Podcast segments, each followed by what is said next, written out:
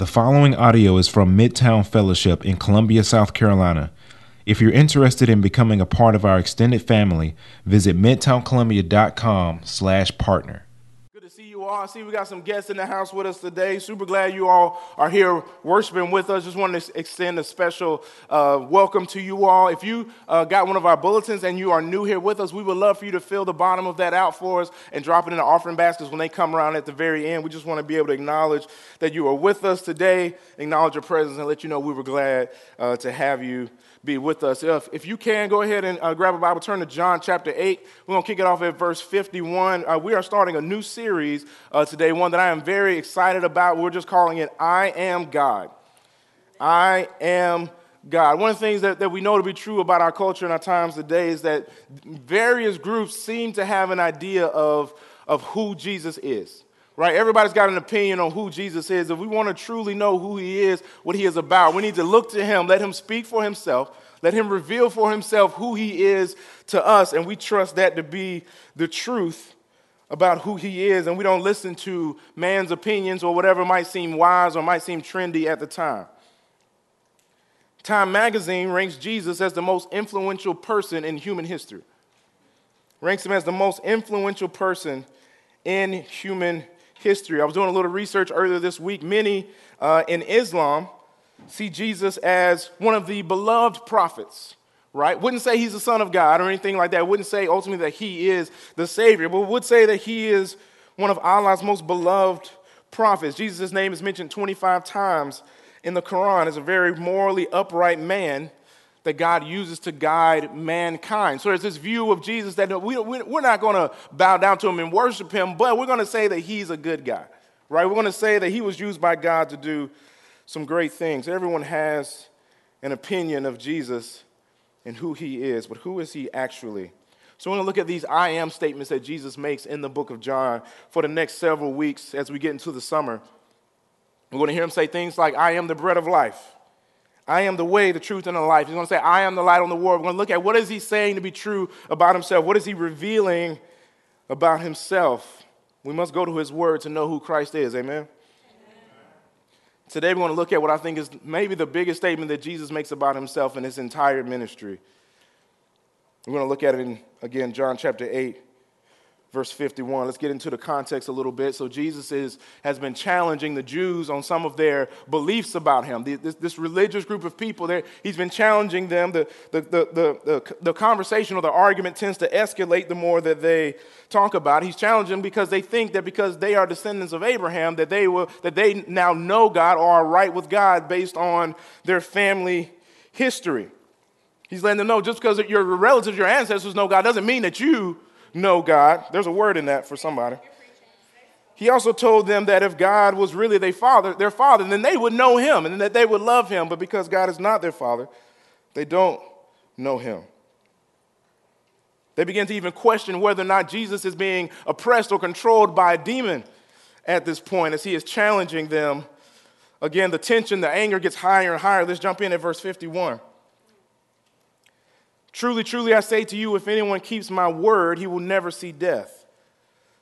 The Jews said to him, Now we know that you had a demon. See, if we would have read a few verses earlier, they would have said, You, you have a demon, right? They kind of said it as a question. After he said that, after he makes the statement that those who believe in me will live forever, they say, No, no, no. Now we know that you have a demon. You must be being controlled and led by a demon or Satan himself. We continue on. Abraham died as the prophets did, yet you say, If anyone keeps my word, he will never taste death. Are you greater than our father Abraham, who died and the prophets died? Who do you make yourself out to be? Like, hold on, Jesus, like, who are you saying you are? You're saying, you're saying that those who believe in you and take heed to your words will live forever. But Abraham, the one who we esteem maybe higher than any man who ever lived, he died. The prophets after them, after him, they died too. So who are you saying you are? Who exactly are you claiming to be? I know you ain't saying you're greater than Abraham, is the implication here. Keep moving, verse 54.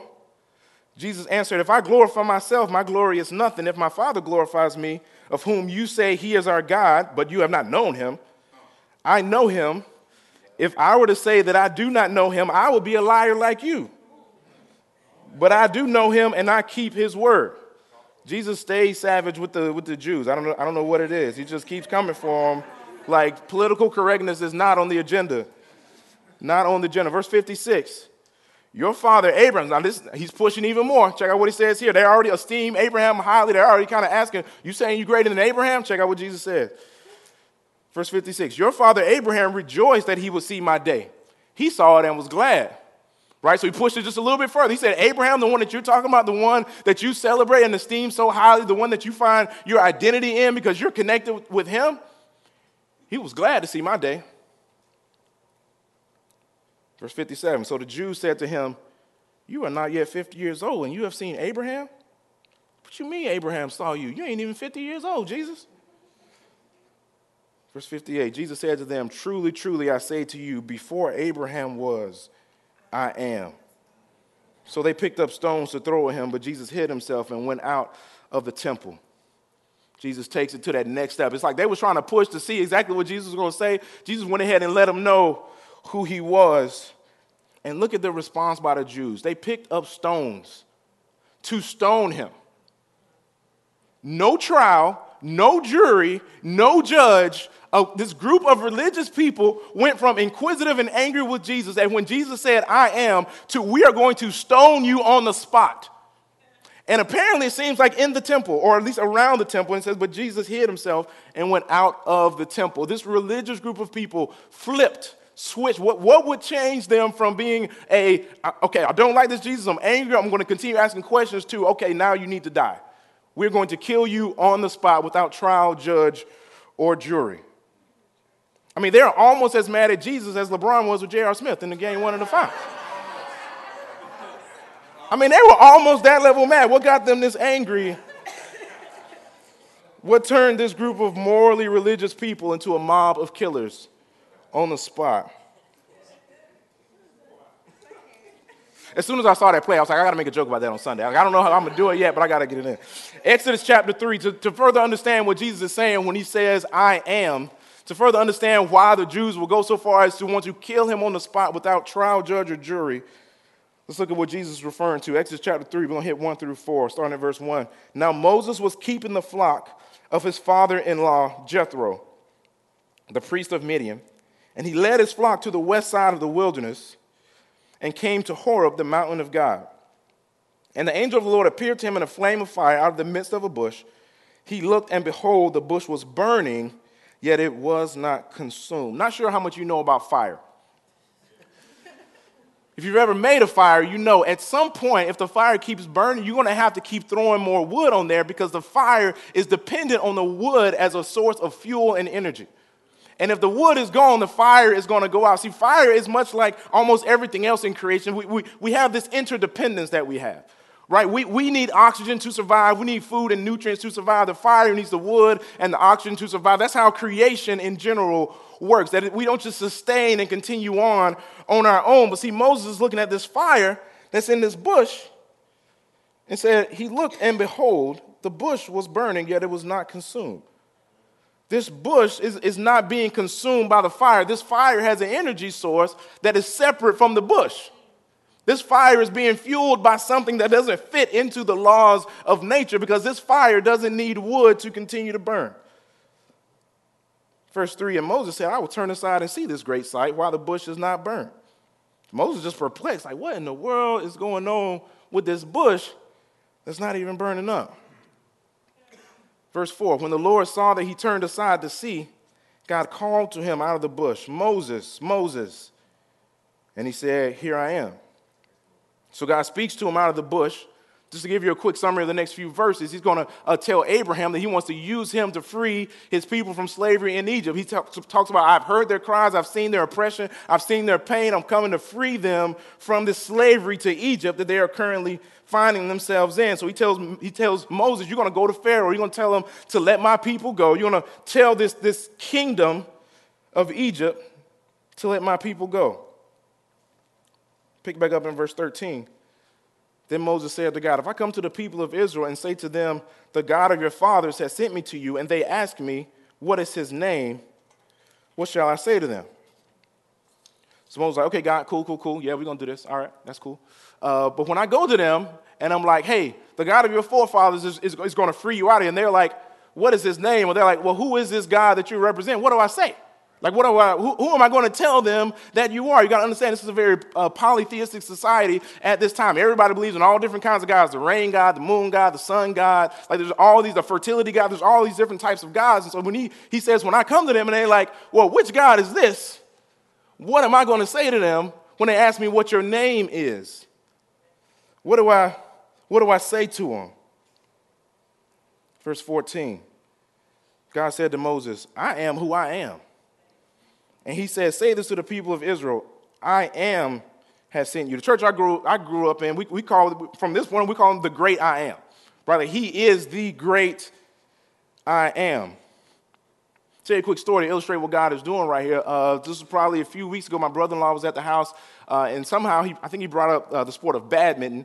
And my boys were around, and my boys were like, What's badminton? And so, to, to help them understand, he did was actually a very effective teaching technique. He said, Well, it's kind of like tennis meets volleyball, right? It's kind of like tennis and volleyball put together. So, what he did was he used something that they had an understanding of to relate it to something that they didn't have an understanding of so that they can gain some clarity and, and, a concept of this new thing that he was trying to introduce to them. It's a very helpful and effective teaching technique when someone does not have a concept of something related to something that they do understand and say, hey, it's kind of like this. A very effective teaching technique. It's, it's like if somebody asked you, who, what is Ant like? And you you probably be like, well, he's like Denzel in his prime, right? He's like Denzel Washington in his prime. That's probably what you would say because you know that's an effective teaching technique. You relate it to something that they do know to show the similarities. I'm sure that's what you would say. I'm sure that's what you would say. I'm sure. As God, as God is explaining himself and revealing himself to his people, who though he, he made a promise to their ancestors, they don't quite know who he is, as God is revealing himself to them. He does the exact opposite of that. Right? It would have been effective if, if he was like, well, he's kind of like the sun guy, but he's also like the rain guy because he provides for us. That, that would have been an effective form of teaching, but you got to understand, God does the exact opposite. He says, I am who I am. I'm me. I, I'm separate. I'm completely different from anything you have a category for. In fact, for God to define himself by relating himself to something else is to reduce just how great and amazing he is for, for God to relate himself to something else that they already have a concept for would be an injustice to his character. For, for his first statement about himself to be like, well, I'm kind of like this thing, I'm kind of like this thing. It's like, no, no, no. The, the, the creator is so much greater than all of his creation and everything that they have a concept for that he can't rightly be compared to anything else. So he says, I am who I am. He says, the only thing that I can truly be compared to is me. I can't just give you an easy to understand sentence and concept so you can wrap your mind around me. I'm greater than anything you've ever seen, anything you've ever heard of, anything you've ever experienced, anything you've ever understood. I am different. I am separate. I am holy. I am who I am. Who are you? I'm me. Now, of course, he goes on to reveal himself by, by his acts, by his saving work. He, he gives them the law to reveal himself. But when it comes to just defining himself, he can't compare himself to anything else. That, that will reduce their understanding of who he is.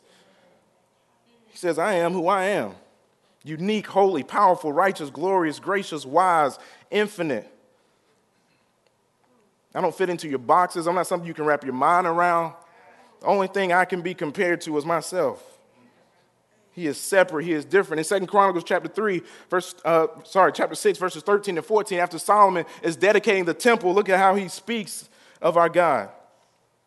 Then he knelt on his knees in the presence of all the assembly of Israel and spread out his hands towards heaven and said, O Lord God of Israel, there is no God like you in heaven or on earth, keeping covenant and showing steadfast love to your servants who walk before you with all their heart. He said, There is none like you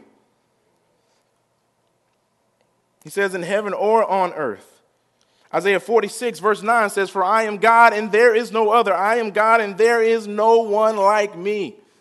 There is none that I can be compared to. I sit by myself, enthroned above all others, the King of kings, the Lord of lords, the great I am, the creator that sits above his creation.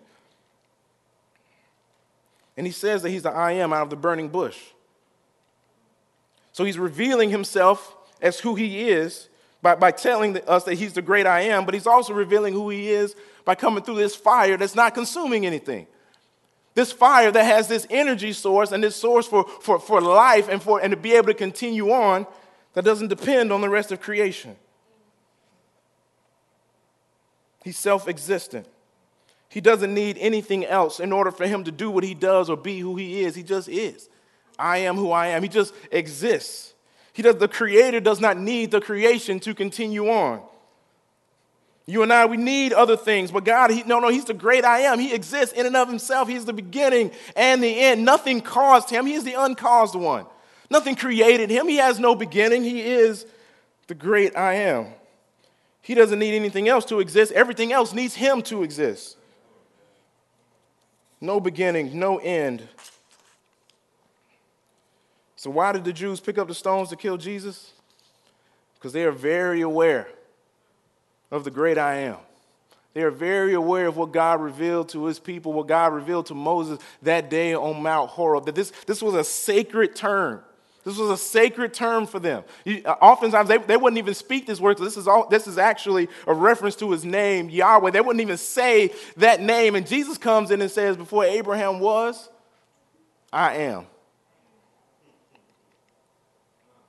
And they picked up the stones to kill him, to stone him right there. No trial, no jury, just execution.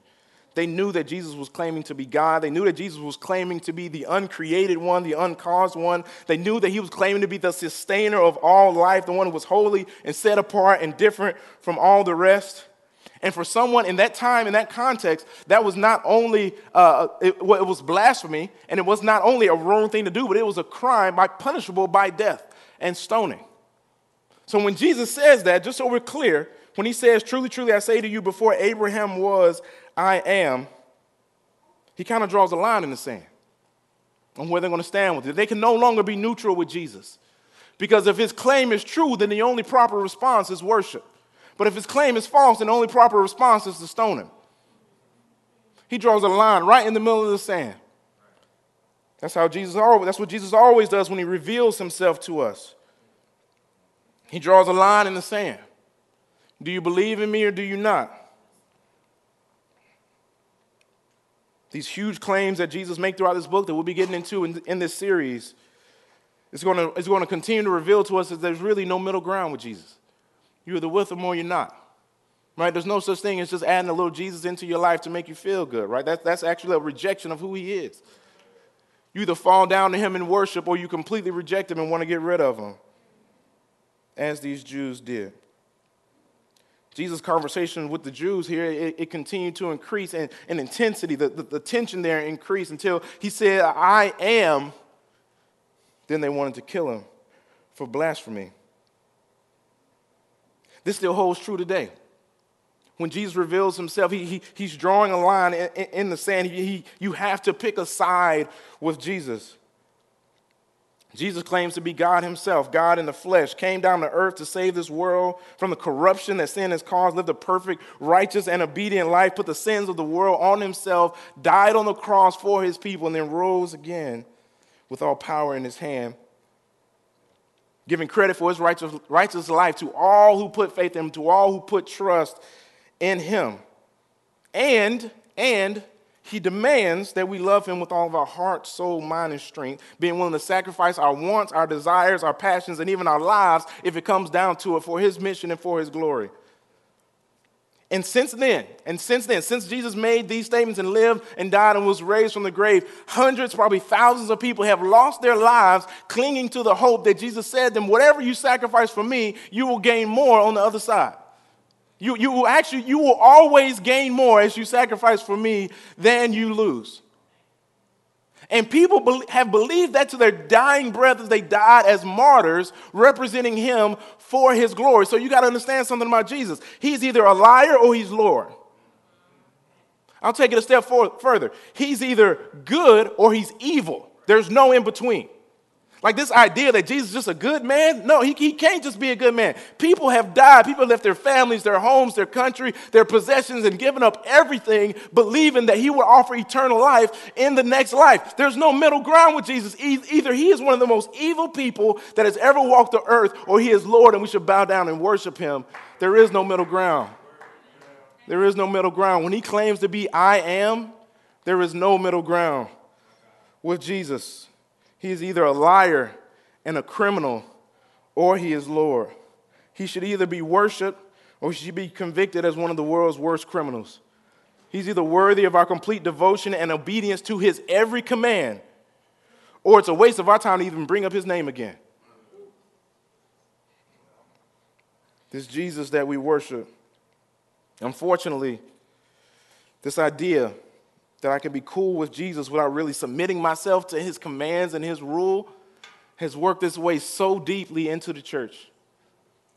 So deeply into our, into our hearts, this, this, this idea that it's okay if maybe, maybe I'll just show up on Sunday, I'll give a little bit of money to the church, and then I'll live as if I don't know him at all for the rest of my week, and I can still consider myself to be a Christian, to be a follower of Jesus, to be the follower of the great I am. That's foolishness. That's foolishness. Either he is Lord and worthy of complete submission and obedience, or he is a liar and he should be condemned, and we should never listen to a word that he says. There is no middle ground with Jesus. If you're with Jesus, he's not on your team, you're on his team. He's not ultimately about you, you're ultimately about him. He's not something you add to your life to accomplish your dreams. No, he, he's someone that comes in and now is your life, and all your dreams and desires are submitted to him. He's the great I am. If he comes into your life, he's coming to take over. He's coming to completely take over. Heard one pastor say, Jesus doesn't come to take sides, he comes to take over. Saints, I got to be real with us for a second. I believe there are many churchgoers who know all the Christian words, the phrases, the cliches, can quote the scriptures that the pastor or the preacher consistently quotes, have prayed a prayer at some point to ask Christ into their life. Maybe because they didn't want to go to hell or they wanted Jesus to help them accomplish their dreams or whatever. And so many, I truly believe, aren't truly believers because they've never actually submitted to Him as Lord. Because they've never actually come to a place of brokenness and surrender to Christ. I'm not talking about the Christian who's struggling with, with weaknesses and area of sins for, for long periods of time. That's not what I'm talking about. I'm talking about the individual who, who really doesn't seek to submit to Christ, but, but, but has been around maybe the church or been around Christians or been around the Word of God so long that now we know how to play the game. Now we know how to say the right things at the right times. person who's never really sought to give their life over in submission to the great I am. Check out how Jesus talks about what it means to be a follower of his. Matthew 6, 24 through 25. Then Jesus told his disciples, If anyone would come after me, let him deny himself and take up his cross and follow me. And whoever would save his life will lose it. But whoever loses his life for my sake will find it. He says the way to truly find life, the way to truly find salvation is through submission to him.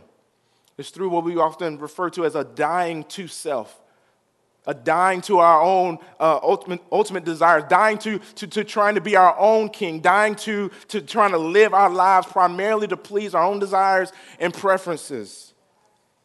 He says, whoever tries to hold on to their life, they'll actually lose it. But whoever loses his life for my sake, he says, will find it. Luke 14 33. So therefore, if any one of you who does not renounce Sorry, th- so therefore, any one of you who does not renounce all that he has cannot be my disciple.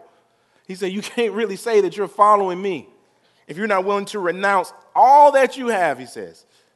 This idea of renouncing our possessions and what we have is the concept of, of looking, at our, looking at our money, looking at our possessions, our cars, our homes, our clothes, our furniture, whatever it is, and saying, God, this belongs to you. This ultimately doesn't belong to me. So please help me and teach me how to use it for your glory and your purposes and not my own because it ultimately doesn't belong to me. The earth is yours and the fullness thereof, it belongs to you. God, teach me how to live like that is true. Is the heart of the Christian. Teach me to use my money like it belongs to you and not to me. Teach me to use my money like it's not just about me and my preferences, but ultimately it's about you, the great I am, the one who, who all things are created by, for, and through questions, some questions for us today. Are you seeking to let the great I am reign in how you handle your money?